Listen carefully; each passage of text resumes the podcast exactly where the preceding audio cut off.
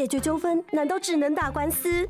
不用那么麻烦，向您传授三字诀 A D R 诉讼外纷争解决机制，像是邻居纷争、消费争议、劳资问题或甚至医疗纠纷，都可以利用 A D R 来解决。程序简单有效率，并且不用花大钱，方便、快速又和谐。遇到纠纷选择 A D R， 不必打官司，让你省时又省钱。以上广告由司法院提供。然后因为这一个礼拜要出国，所以会上传一集特别节目。什么时候呢？就是礼拜三。但你要连续两天，我要连上两天，对，工作连两天的班。等一下，等一下，又没有你你你，哎、欸，你一直移动哦。Oh, 你今天找到一个你最舒服的位置，就像找据点一样。不是，他自己会一直往下跑啊？不会，不会，不会，他不会往下跑。好，那因为我要去日本，又要去日本，对，就是就找到破口了，我直接切入第一题。你是不是赶着下班？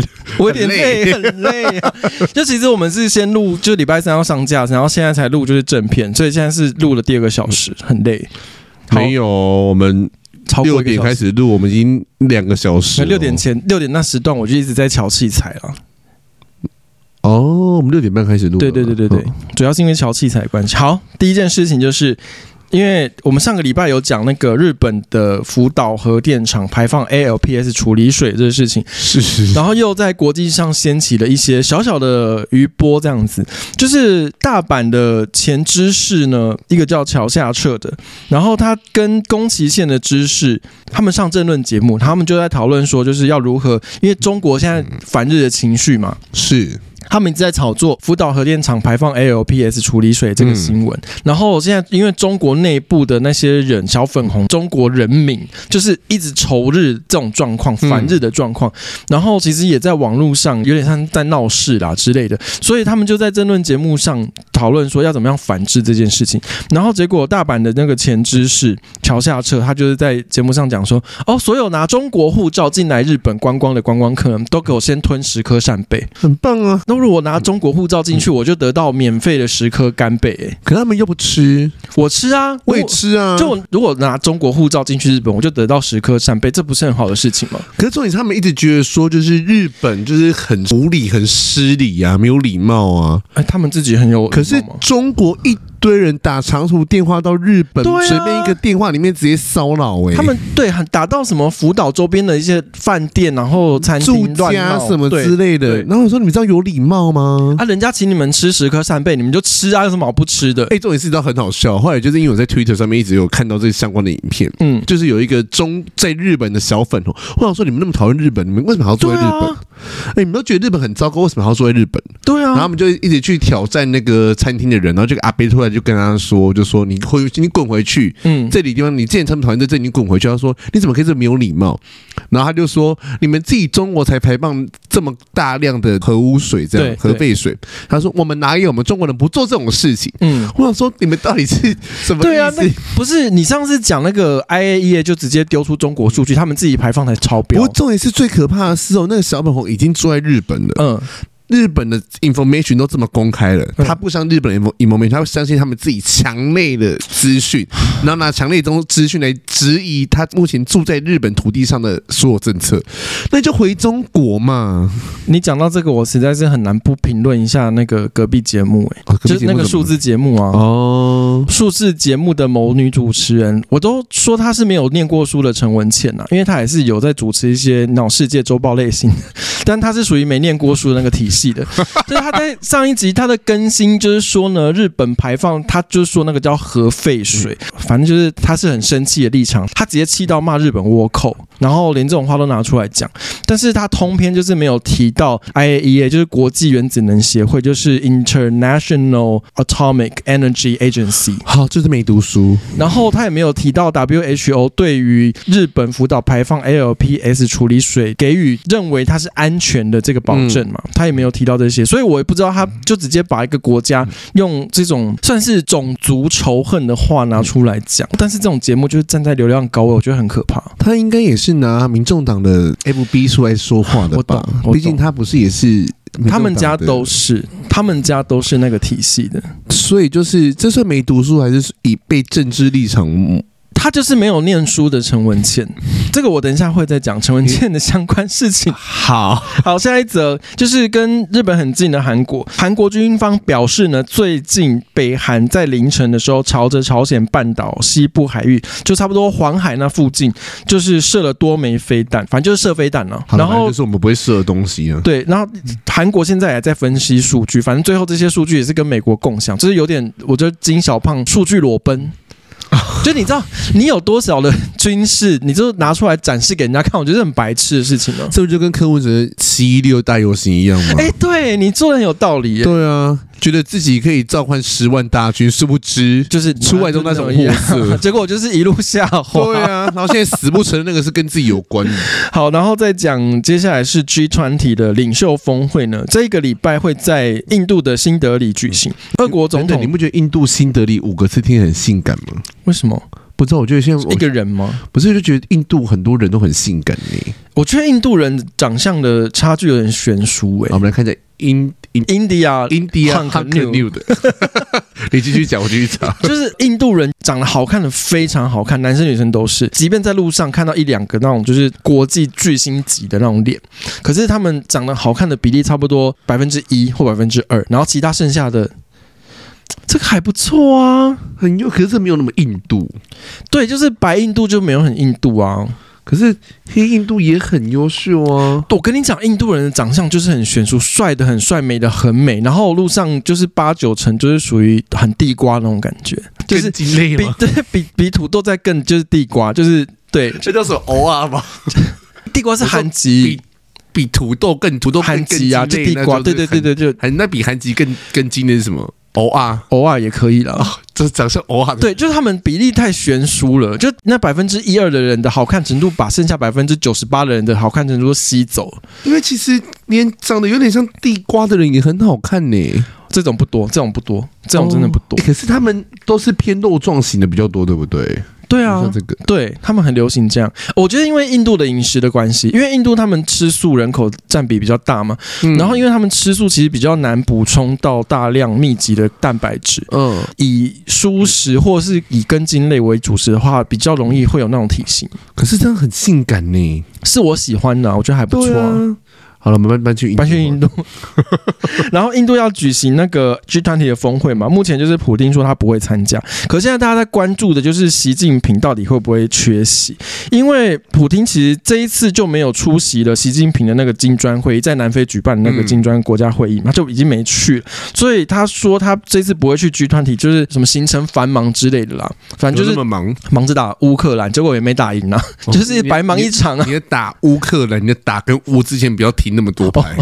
我刚吓烂就好。我不想想象那画面，反正就是他也没，就是一直打乌克兰也没打赢啊，所以他就是不去，好像也觉得蛮合理。只是大家在看习近平会不会去，因为中国现在经济就是刚刚讲到没有念书的陈文茜嘛，那现在讲到有念书的，但是一直说自己快死，但是还没死的那陈文茜，我前几天啊，昨天，昨天我因为我昨天在饭店嘛，然后嗯。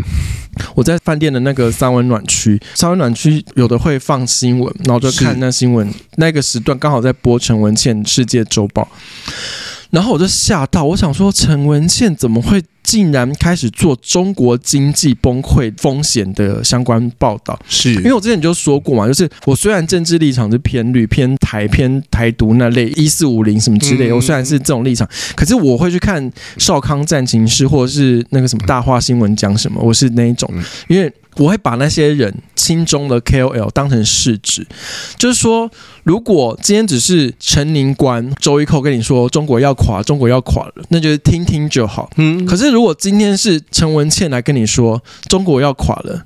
嗯、那就是真的要垮了。我觉得中陈文茜讲什么，跟他要不要死掉，我都不太在乎啦。嗯，毕竟他要不要死掉这件事情，大概两天就跑出来。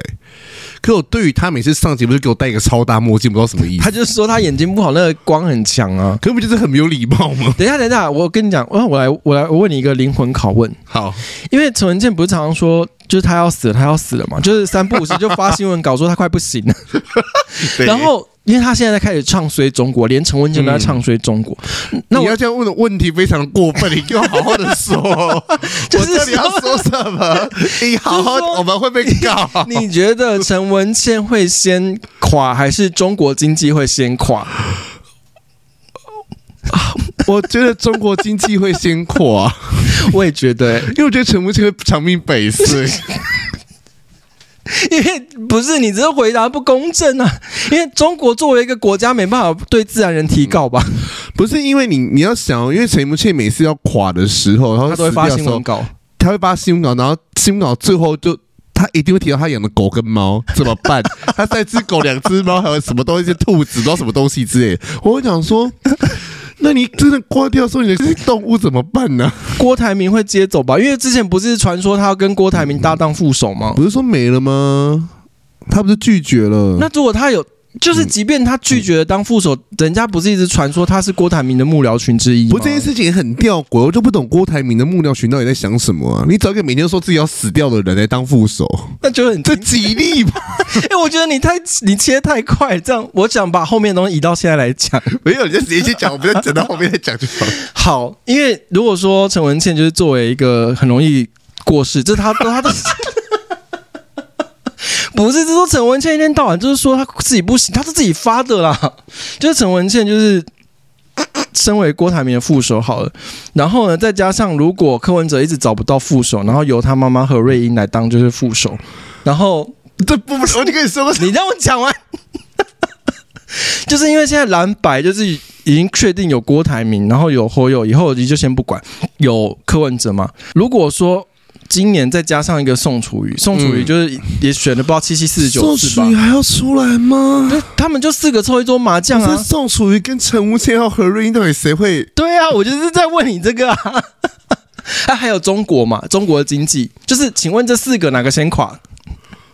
我觉得中国先垮了，我觉得剩下三个都会长命百岁，长命百岁，长命百岁，都是假霸凌，假霸凌的面相，真的是，真的是，就是还是会希望就是身体相对健康的人再来参选，不然实在是很可怕。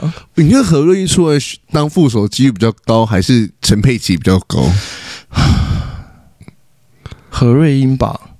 我觉得是很，毕、欸、竟是妈宝啊，哎、欸，毕竟是圣母皇太后哎、欸，对对 对, 對, 對, 對就是甄嬛要不死的话，把自己塞下去也不会叫那个武力去，對對對所以应该还是何瑞英。哎、欸，毕竟陈佩琪这么的有知书达理，也身为良家妇女，又是职业妇女，而且不是啊。如果说何瑞英当副手，然后柯文哲当选，然后如果何瑞英一旦在总统府发生什么事，嗯、那柯文哲不是说要让没有没有。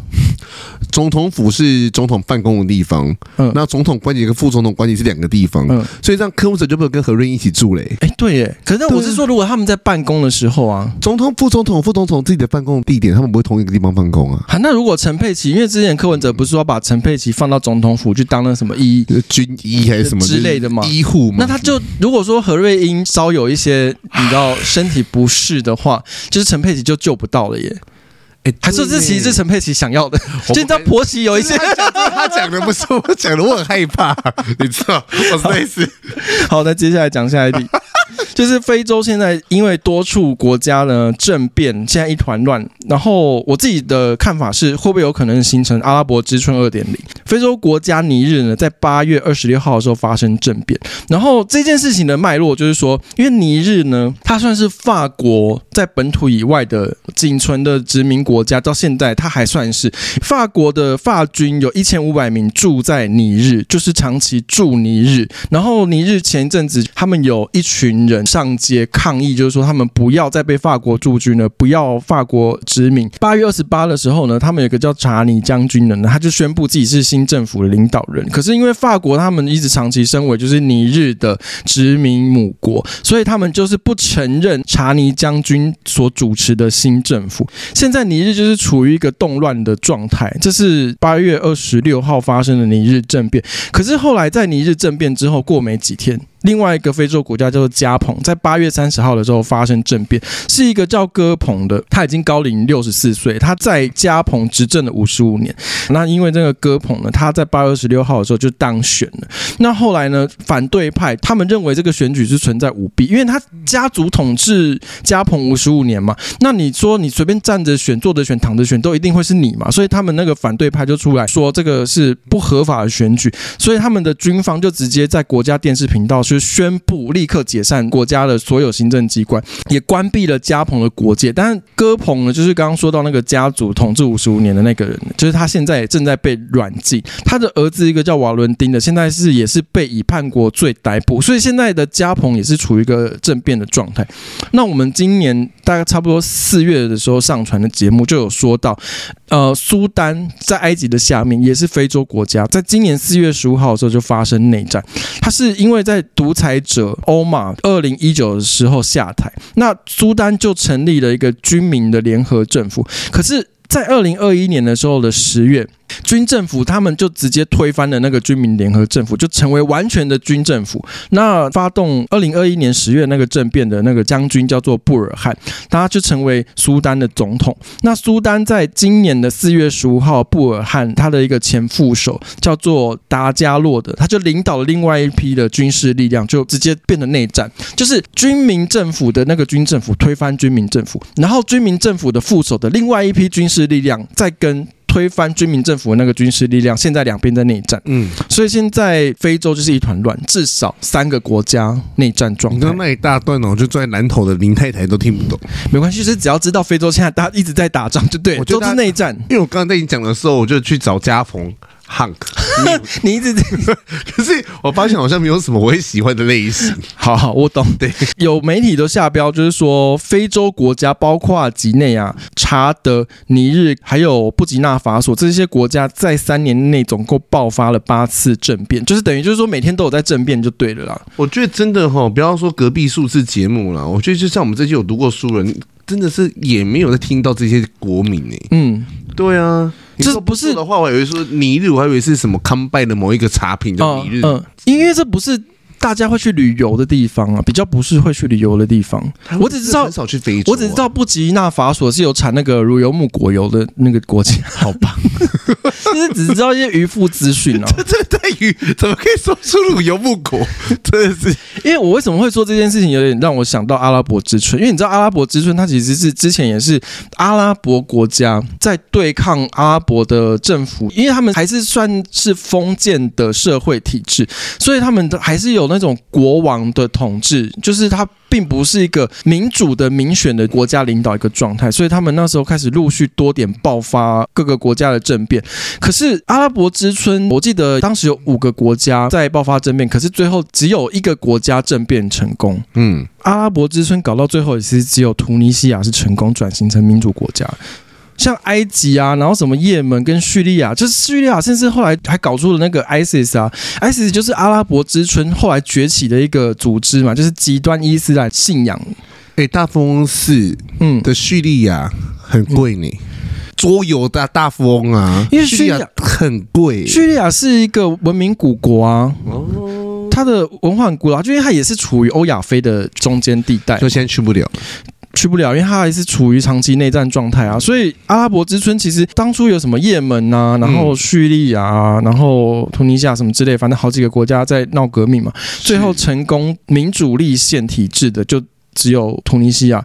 所以这一次非洲，我觉得看到他们现在这个启程，其实跟阿拉伯之春其实蛮像，军政府推翻集权政府，然后另外一批军政府势力再推翻那一批推翻集权政府的军政府，你懂吗？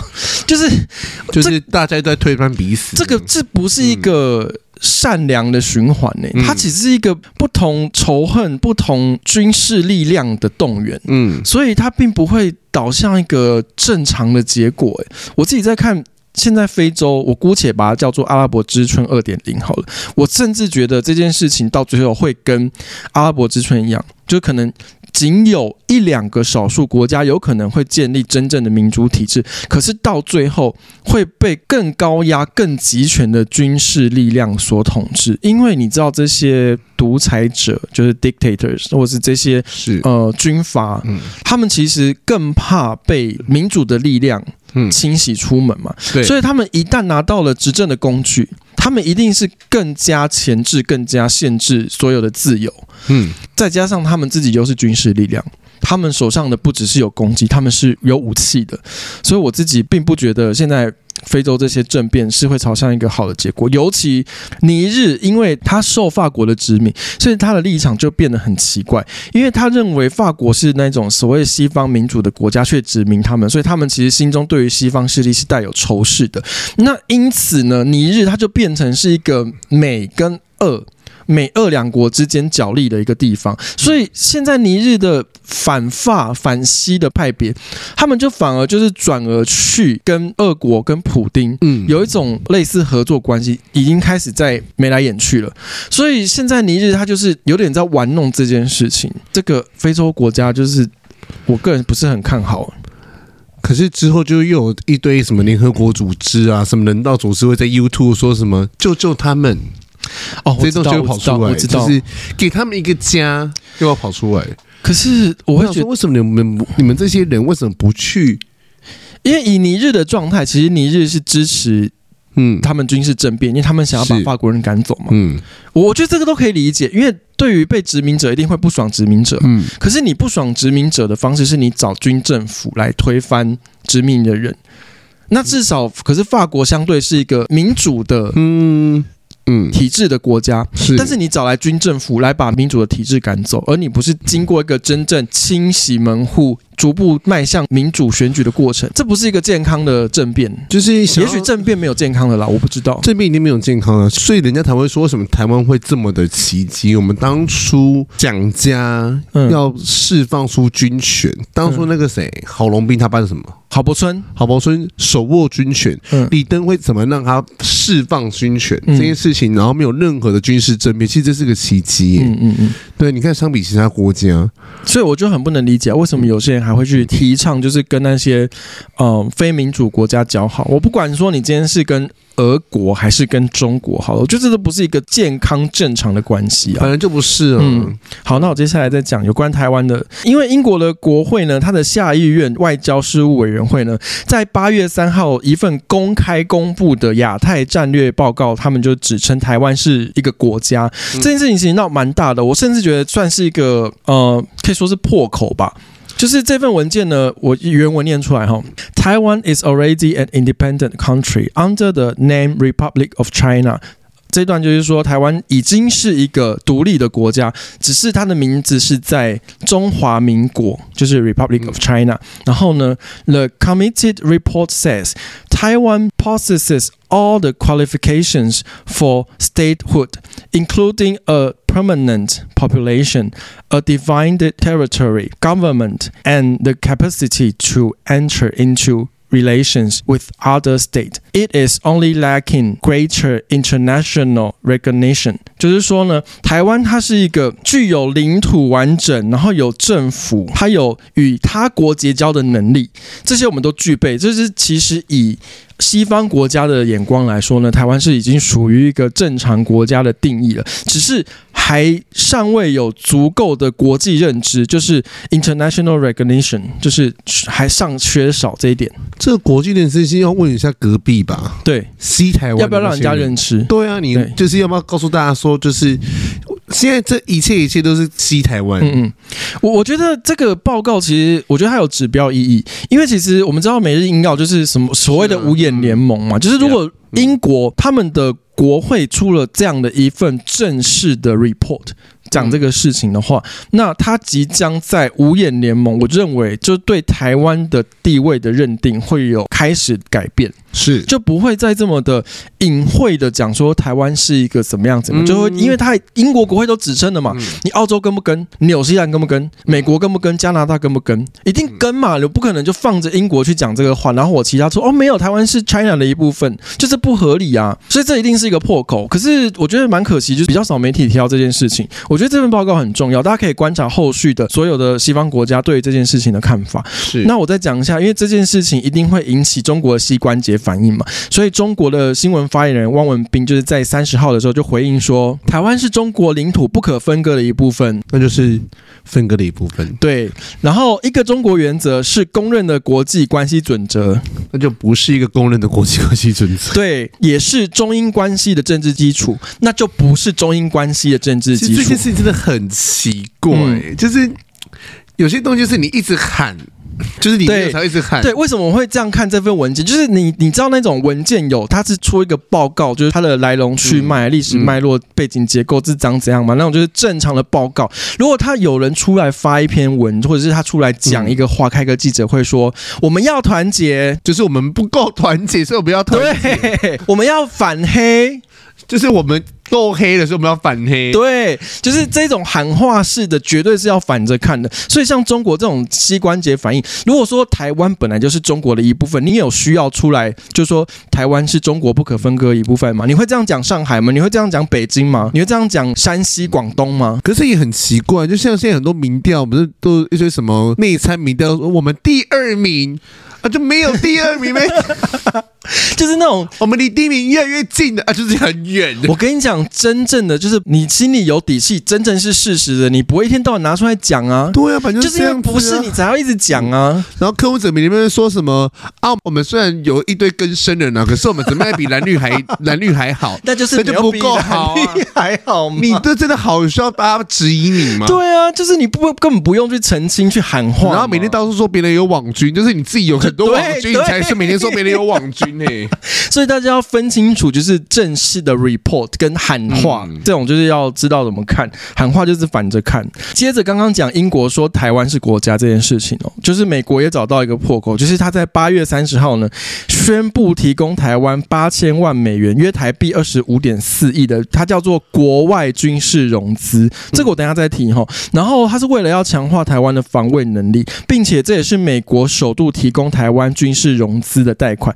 也是总统拜登七月底动用总统拨款权，就是单独拉出来一笔款项，直接提供给台湾的军援。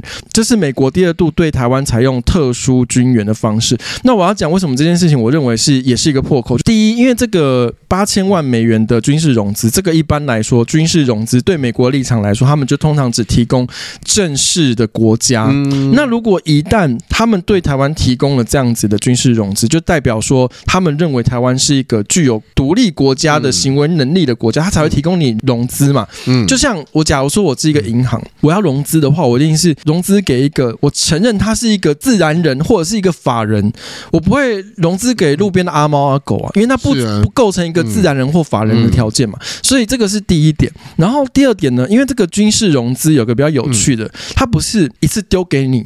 嗯，它是切香肠式的，会某一笔小的预算，就是 A 预算可能几百万或几十万、嗯、然后就交一批武器。可是你知道按照中国的尿性，就是每次只要有东西或者是美国要提供什么给我们，中国一定就是军机又开始绕啊，然后又开始要军演啊或什么之类的。我自己觉得这件事情有可能是美国找到了中国的这个尿性，我就跟你玩消耗战。你说这边闹他吗？就是你我只要交东西给台湾，你就要来军援，你就要、嗯、要开飞机嘛、嗯、我就看你有多少飞机可以开，我就看你剩下的钱能军演几次、欸、我就跟你消耗啊。军演是很贵欸，而且以美国的立场，美国是借钱给台湾融资、嗯、那台湾是不是还得还钱给美国嘛？嗯，那对美国来讲，我一进一出我没有损失啊。嗯，那我就让你中国去玩这个消耗战啊！你中国一直在那边军演，你再把飞机开出来，你把军舰开出来啊，谁给你钱？可是问题是，现在为什么中国军人都没有新闻？还是大家都觉得说，反正就跟太阳升起、太阳落下一样的，我觉得很神秘。对对，你们就现在都没有军演的，就都很安静呢、欸。对啊，还是有没有也没有军演？我觉得会不会其实，因为我其实有看到有新闻，就是说他们在什么黄海，也是北韩跟韩国那边附近有一些什么军演类型的，就是活就活动嘛。可是就是。缩小规模，我做个样子嘛，多小，就是、就是、可能就是新闻也懒得报那一种嘛。因为你不觉得赖清德从美国回来，你你是说跟陈文茜说自己要死的消息、啊、越来越到哎哎哦，阿金啊还活着哦 ，OK 啊活着 ，OK。本来头条，然后变得后来变得副刊隔壁的小版，对对对对。甚至出现在娱乐新闻上，对，这已经不是政治了，这不是政治，就跟中国那军演最后变成娱乐新闻啊，演到最后就是没人鸟他啊，对啊，就是、欸、因为他因为中国无人知晓哎、欸，不是因为这次赖清德去巴拉圭。然后中间过境来回过境各一次，等于过境两次哦。啊，戴金德回来也没有事，无事发生啊。飞弹呢？这过多久？几天呢？飞弹呢？啊，不是讲的很很可怕吗？说我们会就是采取就是强硬的反制措施啊，要美国走着瞧啊。没有啊，在哪里？就是在哪里？我觉得日本人，日本应该想说，哎、欸，飞弹嘞，就是啊 no， すみません，飞弹はどこですか？就是因为上一次佩洛西访台的时候。中国的参数射错，或是白痴还是什么器材有问题，就本来可能要飞台湾的飞弹，最后射到日本的 E E Z 嘛。对，那一次还是裴洛西访台，这次是赖清德以副总统的身份来回各过境美国一次，总共两次，这比裴洛西单独一个人来访台还要严重吧？你就为什么中国现在都无声无息啊？嗯、除了救咕噜咕噜，还要救不动产暴雷啊，嗯、然后还要救金融体系啊。可是你没有出来军演，真的会变成跨模呢。我跟你讲，还有更神秘的，因为习近平不是前阵子才在南非举行那个金砖峰会嘛？是，人家说他金砖峰会举行完之后，他没有直接回北京呢、欸。那去哪里？他去新疆干嘛？他消失的那段时间去新疆，就是有人采葡萄。不是啊，就是你说他想要亲亲手体验农家乐，是不是？我觉得习近平农家乐，新疆的葡萄感觉很美味，想说哦，好久没吃葡萄了，才吃葡萄，绝命新疆葡萄已经没有绝命六龟葡萄，就是因为人家说，通常那种习近平只要出访，第一站就是先回北京嘛，但这次他竟然中间停新疆好像一两天之类的。据说新疆这是没有查证的消息，就是大家就当都市传说听就好。据说新疆要暴动。然后有坦克开进去，所以有可能是新疆有人要起义了，所以习近平去作证，这些都是网络上流传的消息，但是没有没有任何新闻媒体有实证。可是这些以服这些，好，我们今天说以服这件事真的好了，新疆要起义、嗯、，OK， 好，新疆可能不想再种葡萄了，要起义了。他没想种水蜜桃之类的，好。可是那我想问，那为什么咕噜咕噜那边人都不起义，还是还在咕噜咕噜吗？我觉得就可能就真就就死光了吧，就是物理就是物理咕噜了，没有像没有像陈文茜每个每个礼拜都出来就是咕噜，然后最后都给空。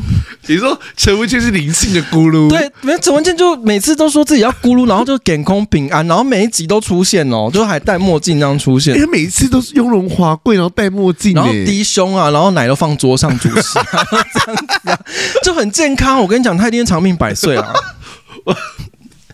不可能，我们讲长命百岁还要被告吧？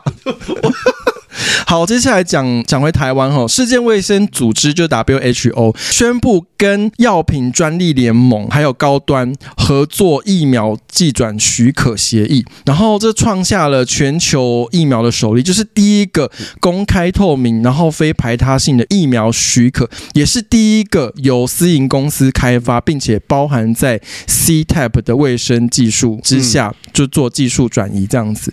那高端这样算是获得清白了吧？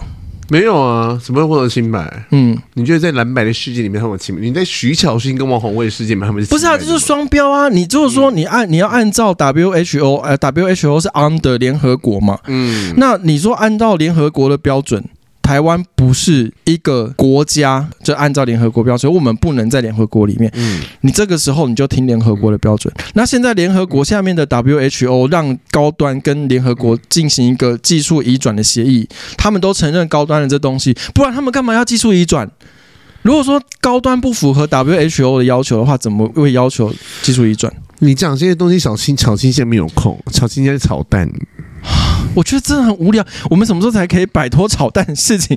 我就 no more egg 了，真的很烦。我我先回来讲高端，我讲到高端我都很生气。也许有新的听众，就是去年的时候，可能你们还没有听到，就是去年因为我就是要出国，必须要出国一趟，嗯、然后那时候国际上都还没有承认高端，因为那时候因为高端大型临床没有做嘛，没有办法做，嗯、因为你哪来找那么多生病的人做？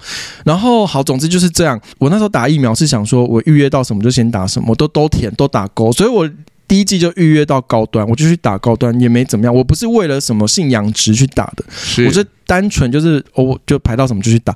后来就第二季我也打高端，所以我等于是上下就前后两季都是第一、第二季都是高端。但是因为那时候很多国家都还没有承认高端，就我变成就是说我必须要去补打其他疫苗，就是我那时候是补打莫德纳好了，可是莫德纳要有些国家入境是说你要完整的两剂国际认证疫苗。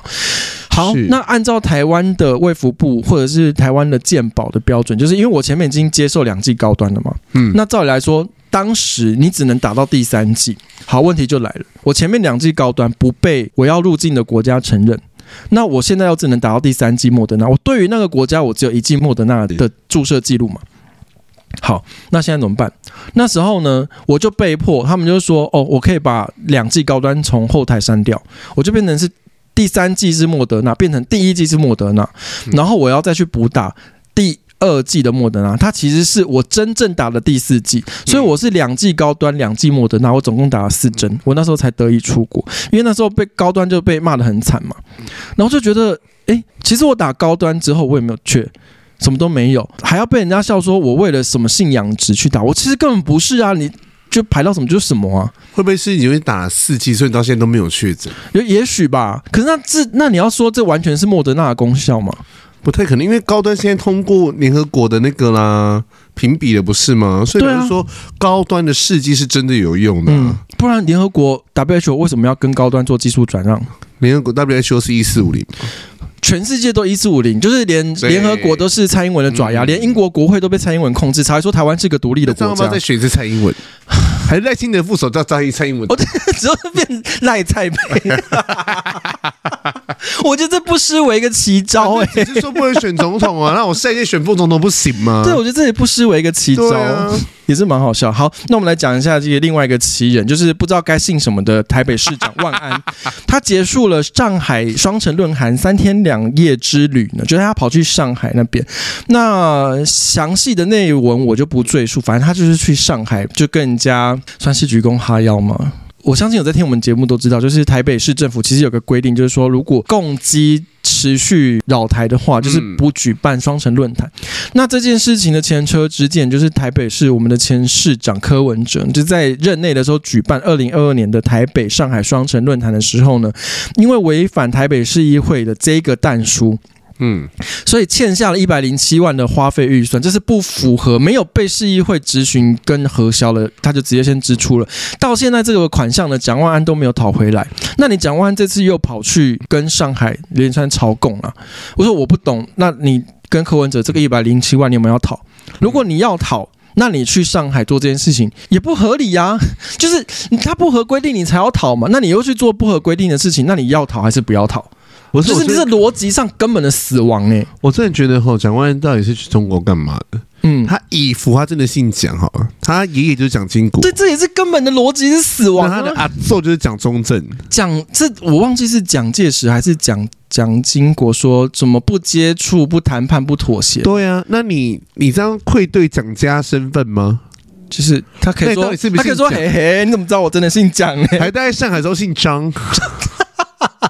就是到底是就是我我不是都可以随他说啦，你风骨在哪里？他要用的时候就可以把蒋家的扛棒拿出来，但是他不要用的时候就可以说嘿嘿，你怎么知道我真的有蒋家血统？毕竟也没有做 D N A 测试、啊。因为今年其实最黑色幽默就是蒋万安去主持二二八纪念活动哎、欸。我永远记得他永远像的就是就是日日本整人综艺节目，就是被选中出来，然后傻眼，大傻眼，大傻眼在那边，然后没有任何的指示哎、欸，他就愣在那边哎、欸，你好歹给我继续讲吧。他真的就是个窝囊样啊！他不要说继续讲，他可以说安静，都给我闭嘴，嗯，然后他可以这样子吧。可是他办不到哎、欸。可你们是喜欢就是窝囊样的人吗？对，我蛮喜欢窝囊样。好，算了，没关系啦。台北市政府也有个市议员也是蛮窝囊样的、啊，也是国民党的啊。叫什么名字？不要讲了，就是我觉得他可能真的会告我。蒋万安不会，蒋万安告不到。好，反正因为蒋万安，我觉得莫名其妙，就是你踩着蒋家的立场成为市长，嗯、然后你又跑去上海操控，你既接触，你也谈判，你也妥协。是，那你这样是背叛了你蒋家、嗯，反正背叛蒋家的灵魂就对了。好，那你这时候你就背叛嘛？那你做了，你到最后就踩着你的身世之谜啊，你也就不觉得就是你是蒋家，那你又说你是蒋家，那你到底是怎样？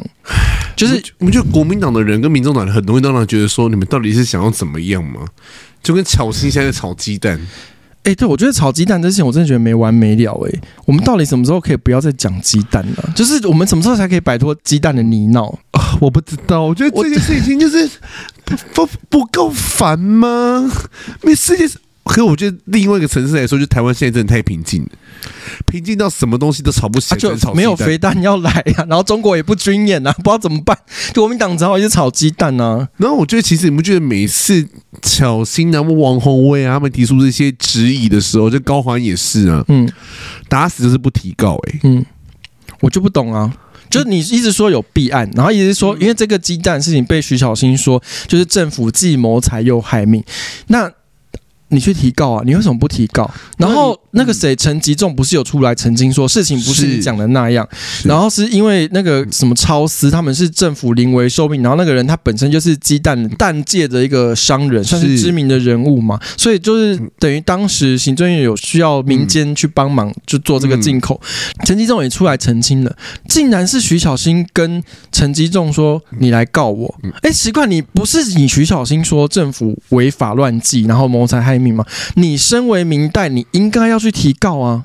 我就看不懂，而且我真的觉得哈，我如果是国民党的浊水溪以南的要选立委的人呐、啊，我现在每个都恨死徐巧芯。哦，对，我跟你讲，我真的觉得哈，我人生第一次觉得那个谁啊，黄智贤说的非常好，徐巧芯真的踩在国民党浊水溪以南所有的民代的候选人尸体上，在为自己的政治生命前途搏生量。嗯，我觉得。你看这种时候呢，黄智贤还有陈辉文跟黄维汉这些人脑筋就很清楚，因为我相信其实这个时代啦，大部分有受过教育的人还是会希望你拿证据出来说话嘛。是啊，我就不能理解，就是包括像我们节目还是会被人家说啊，你们怎么只监督蓝白啊？不是我们不监督民进党啊，是你们要骂民进党，说民进党涉贪、民进党涉赌、民进党涉黑、民进党涉黄。啊、你们去按铃申告啊！你们在政府部门，你们最有资格去调资料的。你们奇怪，蓝白蓝白在立法院加起来也多少几十席哎、欸？你们随便去调财政委员会去什么委员会调资料都可以啊！不是当初说民进党涉黑都在骂黄成国，嗯，那、啊、黄成国到底哪一条成立的？证据是什么？就不知道啊！然后民众党每一个都是判决成立的，三都是都是定验的，一审通过，二审通过的。嗯，还有坐过牢的，嗯，还有跟我还有出来说二十天不算什么的，嗯，这些人然后说他们不是黑道，说他们更生人、欸不哦。不要说二十天，我两分钟牢锅都没坐过呢，我连监狱都没去过了。监狱在哪？对，监狱在哪？真不知道，就是我监狱在哪里我都不知道。就我我我一直很不希望节目沦为一个情绪上的谩骂。我我不我从我们两个从来不曾因为看哪个政治人物觉得他很讨厌，我们就讲一些含沙射影或影射性的话。是，就是你你你说人家贪污。或是你说人家黄赌毒，哎、欸，人家就民众党不好意思，就是刚好都有判例出来啊，对啊，白纸黑字判出来，那一天到晚指指责民进党或指责政府有事，你们也去按铃申告，我们一样拿出来骂、啊，对啊，民进党如果任何一个人判决成立，我们一定拿出来骂啊，啊现在你们把这些东西拿出来嘛，而不用你在影射，影射，等一下还有一个最最大咖的在讲，就是。新竹的那个等一下再说，我们接下来讲就是蓝白这些莫名其妙的。刚刚讲说徐巧芯他踩着中南部的蓝白的尸体，就是想要巩固他在台北市的立委的席次嘛。同时呢，侯办大骂商周，因为上礼拜有发生一件，就是商周就是做了一些政治人物的梗图，然后只在侯友宜下面，就等于有点在嘲讽他没有论述，就画了点点点点点。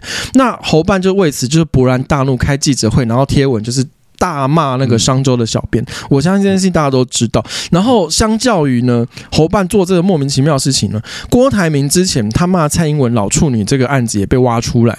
唉，我跟你讲，这两件事情都有一个共同点，就是他们都不觉得自己有问题。就侯友宜被商周，商周不会是一四五零吧？商周长期偏蓝白的耶。是。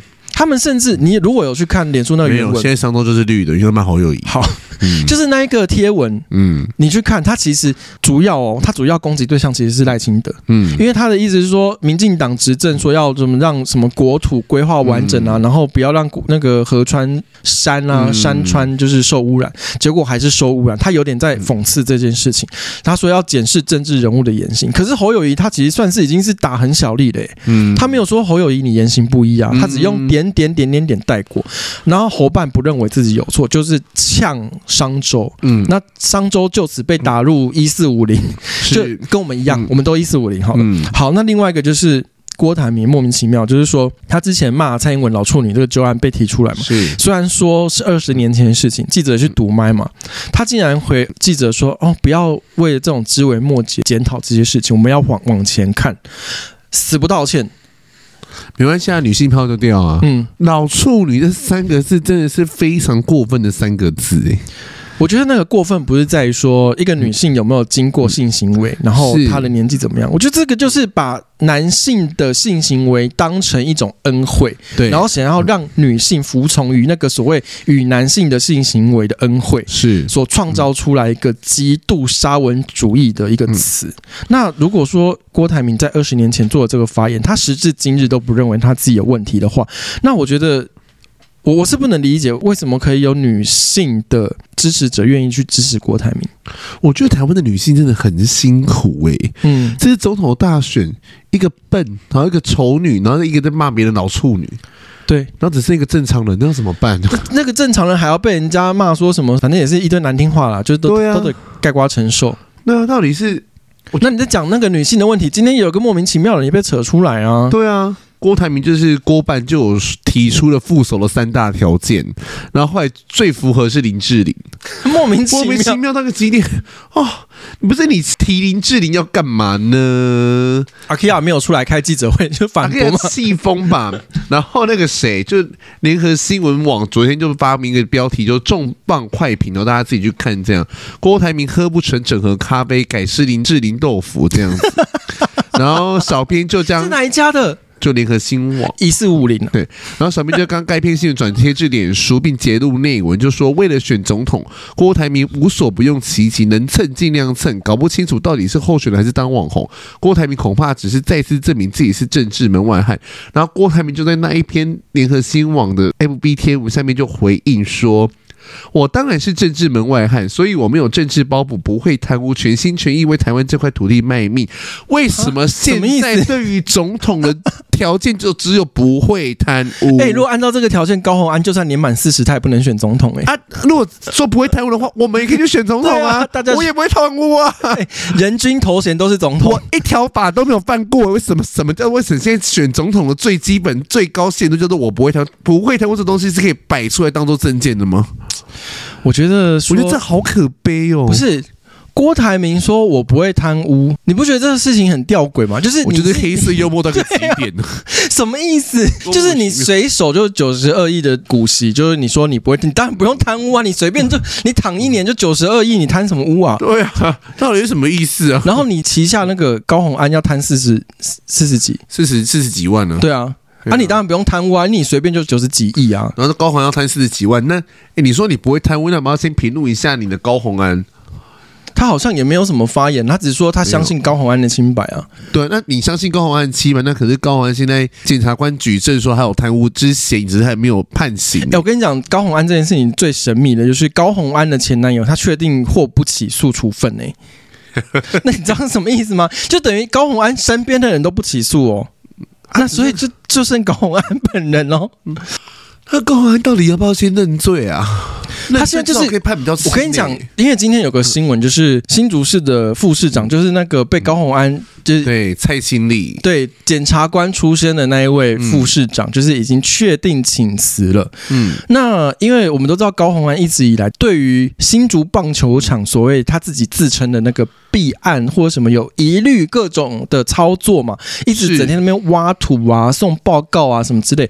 那我也就是想问，因为我其实说过我们节目就是觉得说我们要评论。一件事情就是要拿白纸黑字嘛。是我一直在等新竹棒球场的弊案到底是多弊啊！你现在检察官走了，他也没有帮到你去挖弊案。那请问这个蔡丽青前检察官，就是时任新竹市副市长，他在在职的期间呢，如果也没有查到什么弊案的话，那他如果连他就职这么久都没有挖出什么弊案的话。那我不懂，一直拿这出来讲干嘛？不是啊，民众党之前一直在说那个什么，民进党网军都会先射靶再画箭呐、啊。那我就请高虹安，没有，是先射箭再画靶，先射箭再画靶不能射啊，先射箭再画靶。那我想问高虹安这个棒球场到底是不是新设计的画靶？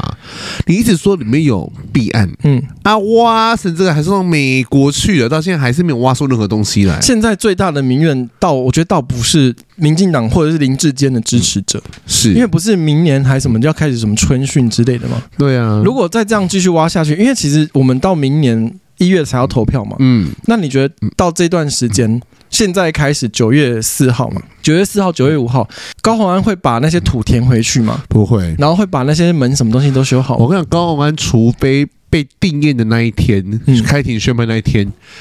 看结果怎么样，如果是不利于他，他就不会放回去。你说就是让那个坑在那里吗？对，有利于他就会继续，就会放回去。哦，对，就是这样。可我真的很想问一下，有没有真的新竹的市民可以告诉我们，你们现在在新竹过得好，新竹市过得好吗？我觉得他们很好，每天都有好戏可以看呢、欸欸。也是呢、欸啊，也是要感谢新竹市民投出高虹安呢、欸，要么没有那么精彩的东西可以看、欸。对，那既然讲到高虹安，我们就不得不提再提一下民众党，因为民众党现在。基本上算是那个黄赌毒全部都到齐了，就是因为四叉猫他有整理那个，他每天都在更新，对我很喜欢。叫什么？民众党的涉黑的人员，对，就是有什么加一之类，就像当初武汉肺炎那个。